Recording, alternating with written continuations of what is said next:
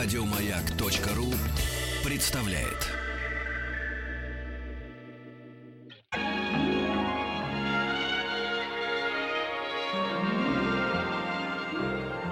Уральские самоцветы.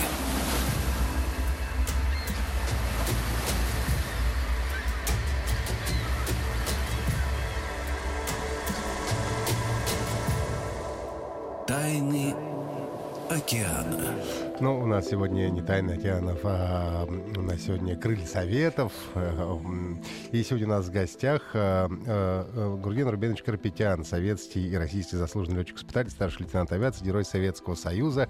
Мы продолжаем говорить про вертолеты. Добрый Гурген вечер. Рубенович, добрый вечер. Добрый вечер. Спасибо, что пришли снова к нам. Так здорово с вами. Мы посидели э, в нашей летней студии на прошлой неделе и захотели вас увидеть э, в нашей обычной студии уже на этой неделе снова. Спасибо. Э, Хочется много вопросов задать, потому что Гурген Рубенович легендарная личность. И если можно вас называть легендарной личностью, потому что, конечно, люди такого масштаба, ну, как-то снисходительно относятся к таким терминам, да, и к таким званиям. Это, это точно. Но, да, но в вашем присутствии мне хочется стоять по стойке смирно, и потому что масштаб вашей личности, конечно, для меня просто непостижим. Я и старший лейтенант запаса, так, но я командую вам вольно. А что, все, Павлик, расслабляемся. Спасибо большое. Гурген Рубенович, ну вот хотелось бы еще осветить такой эпизод вашей жизни, как э, ликвидация последствий аварии Чернобыльской атомной электростанции. Ведь вы управляли вертолетом тогда. Расскажите, как это было? Где застало вас э, известие об аварии? Что, что Ну, происходило? в известие об аварии, естественно, значит, застало раньше, когда было официальное сообщение. У меня был приятель, Женя Кирш. Он э, входил в состав государственных комиссий по приемке всех наших атомных объектов. Вот, и 1 мая мы сидели у него, и он мне рассказывал, он мне рассказывал, что такое радиация и так далее, так. Ну, он в свое время при приемке нашей атомной подводной лодки в автономном плавании, они три месяца были, так, и он получил 110 рентген. Это много? Я просто не знаю. 110 рентген – это много. Вот, э, ну, смертельная доза с необратимыми последствиями – это порядка, значит, ну, вернее так, лучевая, э, лучевая болезнь – это 180 рентген, от 250 там, до 350 – это уже смертельная доза. Вот все пожарные, которые там э, были в, пе- в первый день, они все получили, значит, дозу э, смертельную за исключением одного Телятникова, который туда наверх на крышу машинного зала не лазил, а потом, значит, выяснилось, что на крыше машинного зала м, радиация была 1000 рентген в час. Ну и мы сидели, он мне, так сказать, рассказывал это дело, и как он лечился. Ну, у него, сказать, много там всяких разных заморочек было. А, Ну и э, 9 мая ночью а, мне позвонил дежурный по заводу и говорит, генеральный конструктор уехал на юг. Понял куда? Я говорю, понял. Вот сейчас тебе позвонит еще, значит, один товарищ. Ну, товарищ позвонил и сказал, что вот Марат Николаевич Тищенко в Киеве, и в 10 часов утра ты должен быть у него в кабинете. Ну, в 10 часов я там рядом жил. Прихожу в его кабинет в воскресенье, 9, ну, не воскресенье, а 9 мая, так. Ну, звонок по Кремлевке. И Тищенко говорит по решению председателя Государственной комиссии Силаева, вот вам необходимо прибы- прибыть сюда. Ну, я спрашиваю, что нужно иметь? Ничего не надо, здесь все дадут. Ну, дальше, значит, вылетать из Внуково, рейс такой-то, в 14.41, касса номер такая-то, на вас билеты заказаны. Там. Ну, все, я собрался, значит, приехал туда. И перед кассами смотрю, мой приятель. Ходит Толя Грищенко, с которым мы вместе в институте учились, а он был э, командиром вертолетного отряда в Лии. Я говорю, Толь, ты что тут делаешь? А вот вечером вчера, значит, получил такую команду. Я говорю, я ночью получил. Ну, потом э, летели мы на Ту-154, так, а в самолете было 8 человек всего.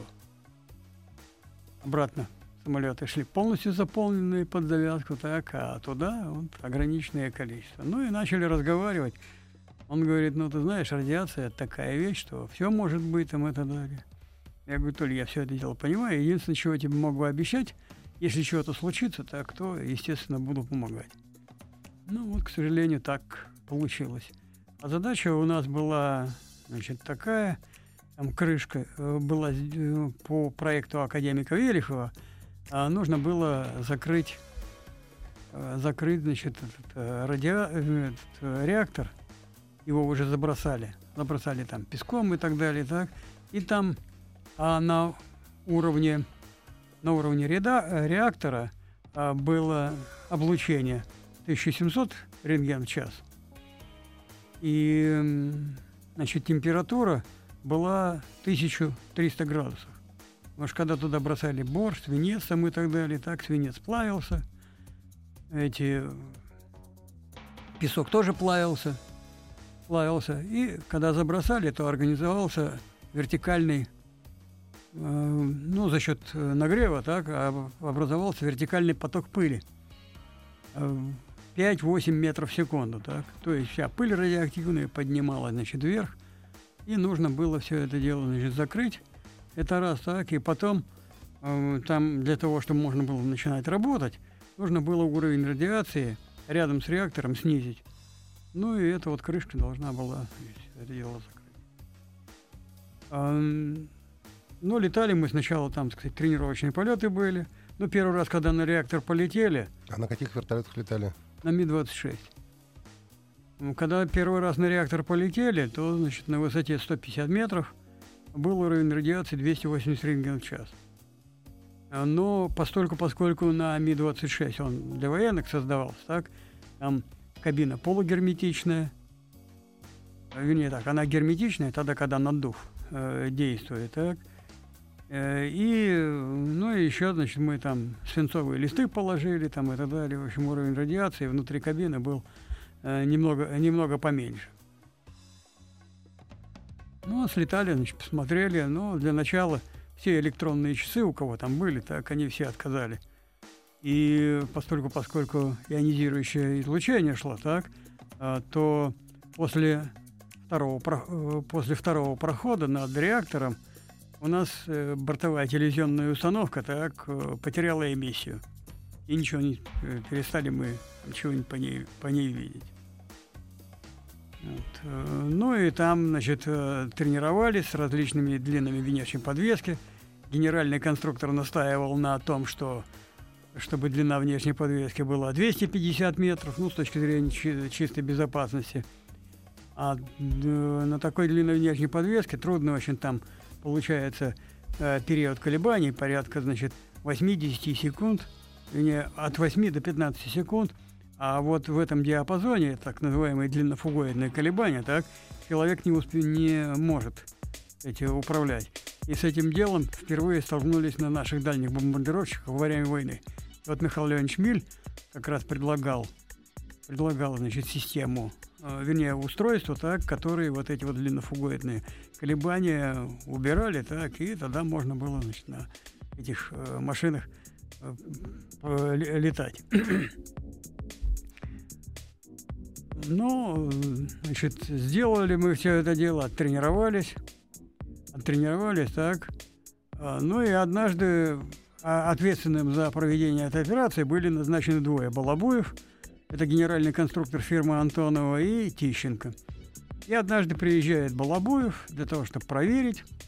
Ну, проверил, все, мы ему показали там, как он нас выехал удовлетворенный. А Тищенко нам говорит, а вы знаете, для чего он приезжал? И я говорю, я не знаю. Ну, наверное, говорю, для того, чтобы проверить. Да нет, говорит, это, говорит, так. Вторая задача была. А кто-то председатель государственной комиссии, а уже был этот Воронин, Силаев уехал, да, был Воронин, тот доложил, что летчики специально раскачивают значит, груз для того, чтобы не летать на... Ну, когда, говорит, э, он увидел, что, значит, какие, какие, значит, э, какие глаза целеустремленные там и так далее, так он, говорит, все понял. Ну, то есть даже вот такие вот ситуации, значит, э, при таких чрезвычайных обстоятельствах всегда, значит, бывали.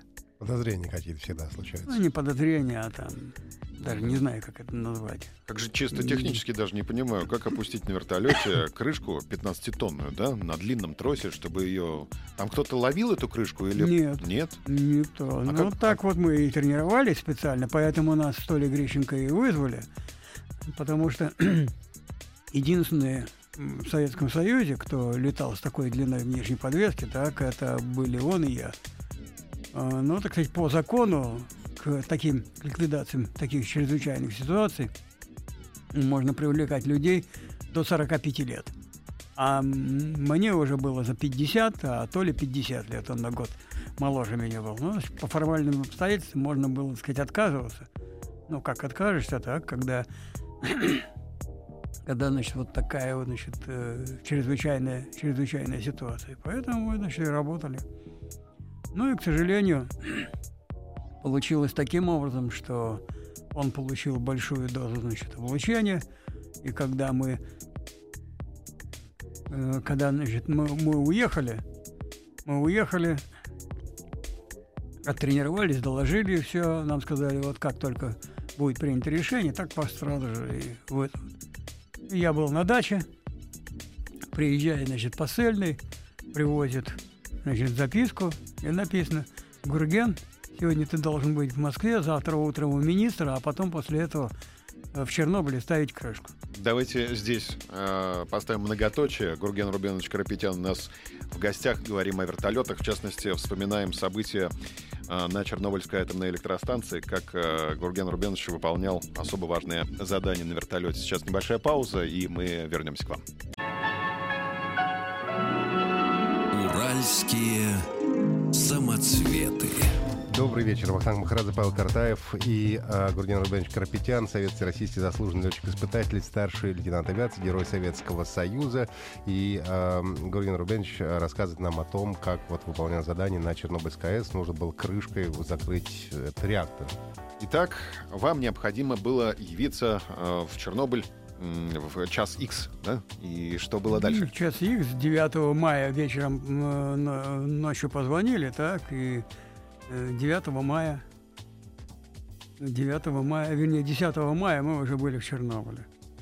Родные знали, куда вы идете? Ну, жена знала. Жена знала, значит, ну, все нормально на это дело, сказать, отреагировала, потому что понимала, что другого решения, ну, по крайней мере, с моей стороны, значит, не, не будет.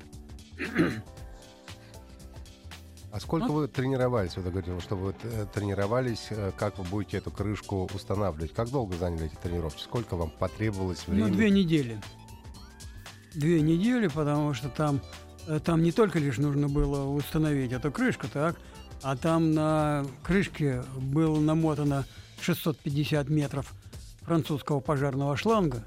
Там были датчики установлены, и после установки крышки нужно было, значит, и поднимать этот вертикальный этот, э, на высоту 650 метров или там больше значит, этот э, пожарный шланг, и потом по командам с другого вертолета его укладывать по определенному маршруту. Потому что там, значит, радиация на станции была как шкура леопарда. Где, значит, 500 рентген, где, значит, 5 рентген и так далее. Все было в зависимости от того, какие куски э, радиоактивного материала там, значит, валялись. Ну, в основном валялся, значит, уголь. С Вот, какими а на крыше машинного зала, на крыше машинного зала тогда, значит, вот тысяча рентген в час было. И потом, ну, это уже, так сказать, э, э, после было.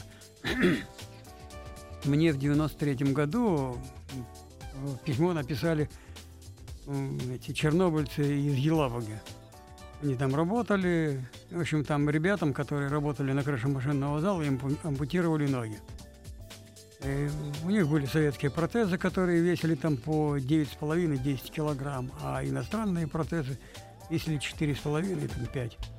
Ну, с просьбой -то о том, чтобы значит, им нужно было помочь. Мы были во Франции, договорились с французами, договорились с французами, и они бесплатно сделали им эти, эти, эти протезы. Вот они там работали. Сначала э, там работали эти японские и английские э, роботы, а которые через 20 минут э, вышли из строя. Ну и потом, значит, эти механических роботов заменили на наших биороботов.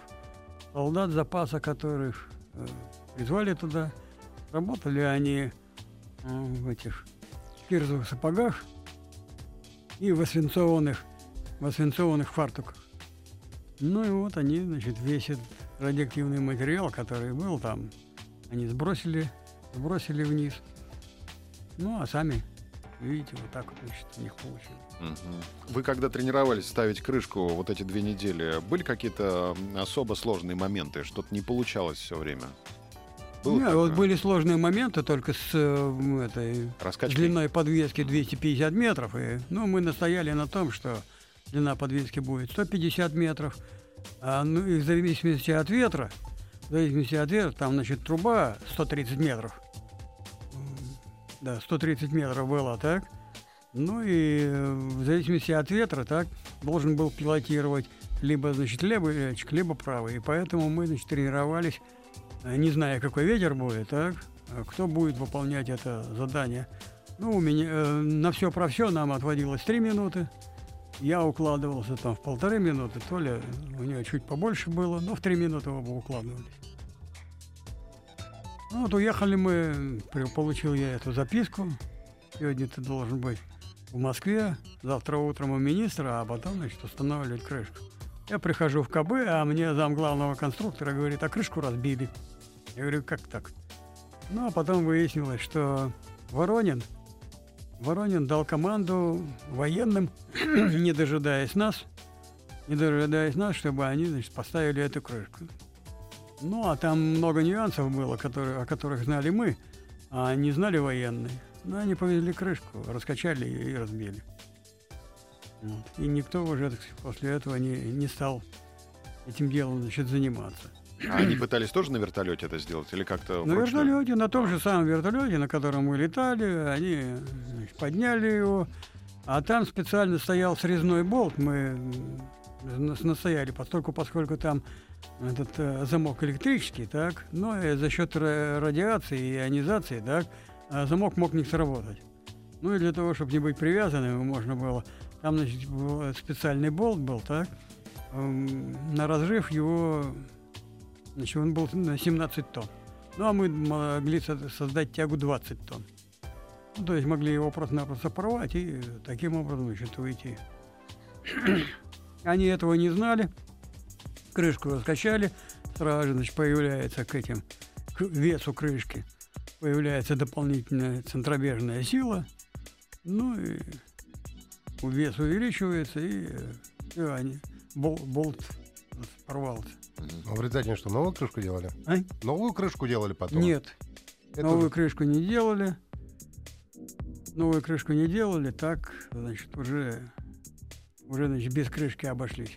А потом там задачи были другие.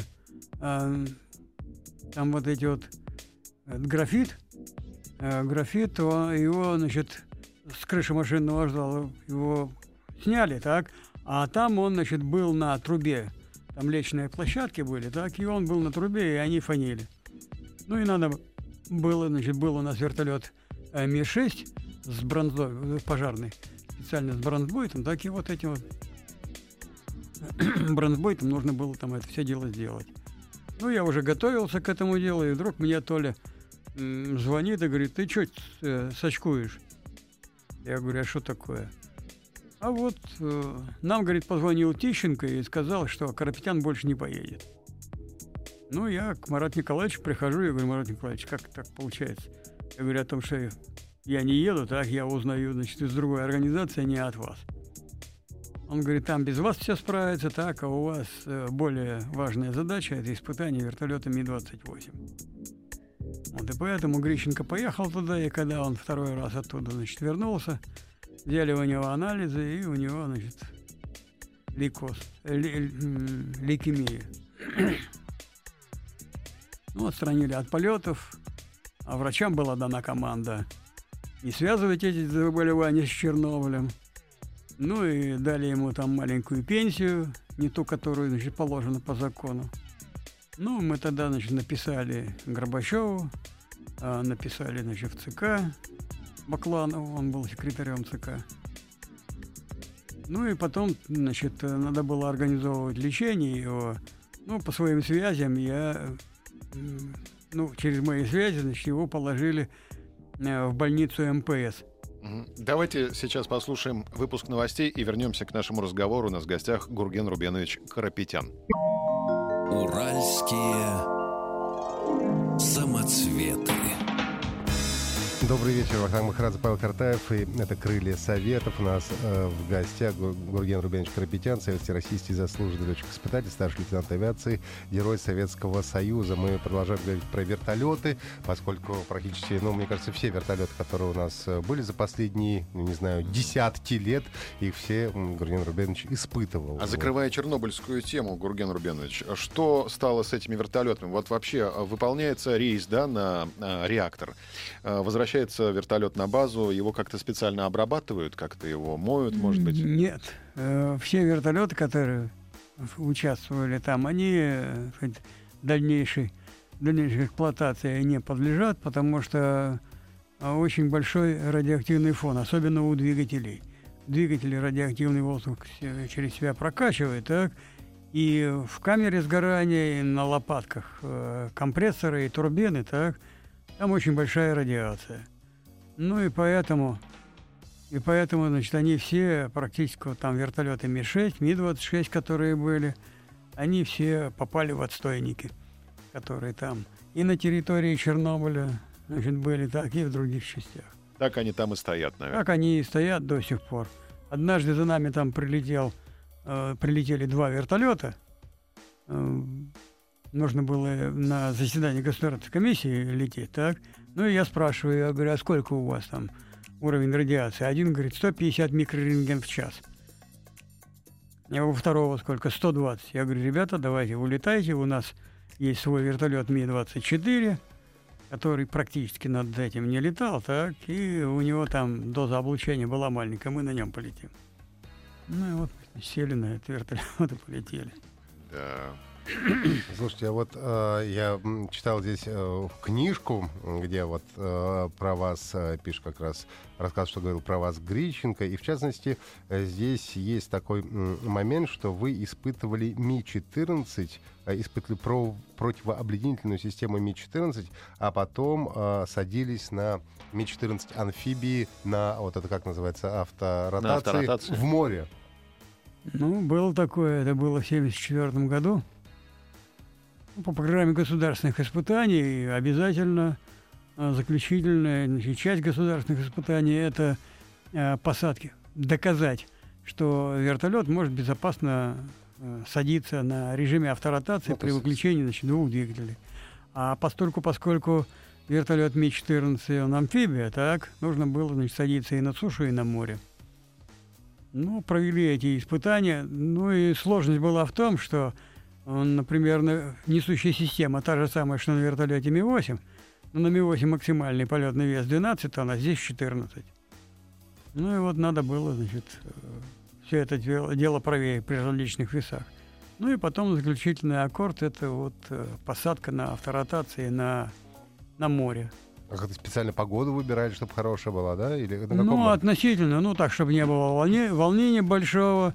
Но когда мы летали, была такая дымка, так, и, ну, предположим, высоту трудно было очень определить, так. Единственное, что помогли, это медузы. Громадные метровые медузы, так, и вот по ним можно было, значит, определить. Что заканчивается небо, начинается море? Да. Но да, но ведь это, когда там море, это же, наверное, очень плохо. Ты понимаешь, э, где, ну, вот это вот, так сказать, где этот горизонт, где заканчивается небо, и уже начинается море. Нет, условно. ну, Или понятно? горизонт, горизонт там особенно и не нужен был, так. э, Ну, там можно было, так сказать, пилотировать все это дело. Ну, и а у нас подготовка была такая, мы сидели в, ангала- в аквалангах, загубники там и так далее. Дальше, значит, здесь эти зажимы, так, и таким самым голосом мы друг с другом переговаривались. То есть вы готовы были покинуть борт в любой момент, да? Ну, естественно, не в воздухе, так, а при этом... Если бы Там- посадка была неудачной, скажем так. Да, но там сложность состояла в том, что в очень ограниченных условиях э, нужно было, если садиться на скорости меньше, чем 20 км в час, то тогда будет поврежден хвостовой винт. Там большая вертикальная скорость приземления будет. А если садиться на скорости больше, чем 35 км в час, так, то вертолет переворачивается просто. Вот. То есть скорость должна была быть где-то около 25 вот от 20 до 35 километров в час надо было значит, умоститься в эту скорость. Ну и когда мы сели, значит, громадная значит, волна, которая накрыла весь вертолет, и ба-ба-ба-ба-ба-ба-ба-ба. Потом раз, волны нету, смотрим, плаваем. Все, значит, очень хорошо. Осмотрели машину, все нормально. Но на земле, значит, руководитель испытательной бригады и военные, когда увидели, какой это цирк, сказали, что все, хватит. Больше доказали все. Без повреждений сел вертолет, все нормально. Ну, продолжение было дальше такое. Я когда приехал в Москву, так, вдруг, значит, меня вызывает, вернее, приезжает комиссия из министерства. Пришла анонимка. Вот Карапетян при выполнении таких важных, значит, э, такого важного, значит, мероприятия, как э, испытание, государственное испытание, проявил, значит, халатность, преступную халатность, так. Ну и по этой статье, значит, там от 4 до 7 лет. А в чем халатность-то была?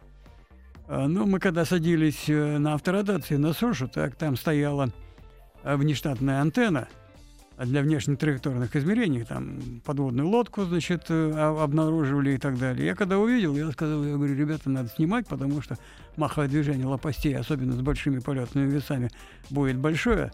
Ну, как-то пропустили это дело мимо ушей, а начальник филиала, Рябушкин, полковник, он, значит, все это дело в журнал зафиксировал Да. зафиксировал, и это помогло. А потом, значит, ну, когда приехала эта ком- комиссия из министерства, мы им все рассказали, они говорят, а, все, нет проблем. Ну и тут, тут, значит, это комиссия из генеральной прокуратуры. Меня в генпрокуратуру вызывает. Ну и вопросы там, я все рассказал. Через неделю меня вызывают, смотрю, значит, в качестве вещдока лежит, значит, этот журнал, где написано, и инструкция. Ну и молодой следователь, когда мы, значит, с ним поговорили, он говорит, а вот открывает инструкцию, а здесь написано о том, что вы должны были сделать. Осмотр вертолета перед, перед посадкой не сделали, преступная халатность. Ну, когда он насладился, так моим видом, потом мне так говорит, ничего, мы, говорит, все проверили, вы здесь не виноваты, вот к вам никаких претензий нету. Ну, а в общем, тот, кто написал, э, явно рассчитывал на то, что если я получу, получу срок от 4 до 7 лет. Да. А это кто? Это зависимости какие-то, враги, не знаю. Ну, это... Он хотел на ваше место сесть. Зачем Потом, он это сделал? да. Потом, значит, выяснилось, кто это такой, так, ну, его, в общем, уволили. Да, наверное, риторический вопрос, что страшнее, да, идти на испытание очередное или столкнуться с анонимкой? Ну, я могу сказать, на меня с 69 по 91 год писали анонимки. Я уже в КГБ был как родной. Меня 4, там, до 5 раз в год вызывали. мгм. Вот, но нужно отдать должное КГБ. Это была единственная организация, которая досконально во всем разбиралась. Потом вызывали и говорили, вам никаких претензий нету, подписывайте, значит, бумагу, что вы к нам претензий не имеете. Я говорю, давайте наоборот сделаем. Да. Гурген Рубенович Карапетян у нас в гостях. Э, Когда мы встречались на летней студии, э, речь шла о хордовом флаттере. Напомню, такое редкое явление. В мире всего лишь три случая было, да, два заканчивались катастрофами, а третий хордовый флаттер победил как раз э, Гурген Рубенович Карапетян, который у нас сегодня в гостях. И еще в досье есть такое э, понятие, как вертолетный штопор. Что такое штопор у самолета, мы знаем. Что такое штопор на кухне, мы тем более знаем, да. Что такое плоский штопор у самолета, даже мы знаем. А вот что такое вертолетный штопор, э, мы не знаем. И об этом хотим спросить Гургена Рубеновича, но у нас остается 30 секунд буквально до небольшой паузы. Ну, после паузы, наверное, лучше Да, лучше ответить. Лучше после паузы, наверное, ответим тогда. У нас Так. в гостях советский, российский летчик-испытатель, старший лейтенант авиации, герой Советского Союза Гурген Рубенович Карапетян. И мы уже успели поговорить о Чернобыльской аварии. Гурген Рубенович принимал участие. И вот сейчас мы э, добрались до вертолетного штопора. По подробности прозвучат в нашем эфире сразу после небольшой паузы. Это «Уральские самоцветы». Уральские самоцветы. Добрый вечер, Вахтанг Махрадзе, Павел Картаев, наш сегодняшний гость, Гурген Рубенович Карапетян, советский, российский заслуженный летчик-испытатель, старший лейтенант авиации, герой Советского Союза. И мы остановились на вертолетном штопоре. Что такое вертолетный штопор? Ну, если по аналогии с самолетом, так, а, то, значит, штопор — это вращение. И здесь мы тоже, значит, получили неуправляемое вращение. Были случаи, когда, значит, на вертолете Ми-24 строевых частях э, при очень слабом ветре там нога становилась на упор, и вертолет начинал э, вращаться на маленькой высоте, ну и там все, там сбрасывали вообще шаг, садились, и ни, ни поломок, ничего не было, и вот нужно было исследовать это явление. Ну и вот составили программу такую, и мы висели на высоте, на высоте, значит, 12 метров, с весом 12 тонн, с максимальным полетным весом, для того, чтобы запасы управления были маленькие. Ну и надо было, значит, э, с различными ракурсами к ветру висеть. Ветер спереди, там сбоку, сзади, там в различных вариантах. И вот при одном таком значит, направлении, так, нога на упоре, и вертолет опускает э, нос, угол тангажа порядка э, 15 градусов. А раз он опустил нос, то тяга уменьшилась. Соответственно, мы, значит, с высоты 12 метров провалились на 1 метр. И вот на высоте 1 метр э, вертолет начинает вращаться с угловой скоростью 90-100 градусов в секунду. Вокруг собственной оси. Вокруг собственной оси. Ну вот и надо было, значит, выходить оттуда. Ну, вышли мы. Переднее колесо, переднее колесо было, значит, приблизительно э, в полуметре. Полуметре. Ну, там, значит, нашли быстренько, значит, способ, каким выйти, и там по большой спирали выскочили, все нормально. Э, Ну, после этого, значит, э, проявили все записи, посмотрели, так. Ну и оказалось там значит, э, аэродинамики даже и не предполагали, и не знали, так что вот при таких азимутах ветра, так, может быть такое существенное уменьшение запасов управления. Ну, поэтому там сделали ряд технических мероприятий, изменили направление вращения, э, винт сделали, значит, из э, тянущего, значит, толкающим. Ну, там много всяких разных ухищрений было. Ну и после этого вроде бы мы решили, что такого явления нет. Дали все рекомендации, дали все рекомендации, и все было приблизительно нормально, даже во время войны в Афганистане этим явлением практически не сталкивались. А вот тогда, когда э, количество э, налет у летчиков стал уменьшаться, особенно в 90-х годах, когда они летали там в год 25, там 30 часов всего-навсего, навыки теряются, и опять всплеск вот этого дела. Ну и там целые мероприятия были разработаны сейчас, и сейчас наступило понимание того, что вот это вот неуправляемое вращение, оно возникает из-за взаимовлияния несущего и хвостового винтов, вихрей, которые, значит, сходят, так. Ну и сейчас разработана целая программа по этому поводу для ликвидации. Это есть на всех одновинтовых вертолетах и американцев, и у нас. И в 93 году, в 93 году на американском вертолетном обществе был, значит, доклад. У них тоже вертолеты попадали в неуправляемое вращение, и они сделали специальный доклад, который занял первое место. А мы в 73-м году ведь получили. Надо спрашивать наших слушателей, правда ли, что у вертолетов в миле нет системы катапультирования, а у камовых есть. Ну, вы уже отвечали, мне кажется, в прошлый раз на этот вопрос, что это действительно правда, да. А, Гурген Рубенович первым в России на боевом вертолете Ми-28 выполнил петли Нестерова, бочки, перевороты и другие фигуры высшего пилотажа. А чем отличается высший пилотаж на вертолете от высшего пилотажа на самолете? А ничем. Ничем. Те же самые фигуры. Да. Те же самые фигуры выполняются, и все. Ну а во время перегрузок вертолет не может чиркнуть э, э, лопастями по своей хвостовой балке, например? Нет, это специально, значит, делается, постольку, поскольку на боевом вертолете, ну, если вот взять транспортный вертолет, так там запасы, э, запасы, значит, э, на маховое движение лопастей, они достаточно маленькие. А здесь на боевом вертолете, постольку, поскольку перегрузки большие и так далее, маховые движения большие, специально было сделано таким образом. Ну и во время испытаний мы получили минимальный зазор если в пределах ограничений действовать, минимальный зазор до балки э, это метр восемьдесят. Когда там военные вышли за пределы ограничений и получили отрицательную перегрузку, минус 0,05, э, там зазор был метр двести пятьдесят. То есть эти вопросы все там были решены специально. И этому уделялось еще с самого начала при проектировании очень серьезное внимание. Интересно, да. То есть э, Мимино бы такого не смог. Мимино бы нет. Не, на вертолете. Ми-2, ну почему? Нет, можно сделать так. Вы это можете, Рубен? Гургенович. Спасибо большое. Спасибо большое. У нас в гостях сегодня был Гурген Рубенович Карапетян, советский российский заслуженный летчик-испытатель, старший лейтенант авиации, герой Советского Союза. Мы говорили сегодня э, о вертолетах и о многом другом. Спасибо вам громадно, что пришли. С удовольствием э, пригласим вас снова. Всего доброго. До Спасибо свидания. большое. Уральские самоцветы. Еще больше подкастов на радиомаяк.ру.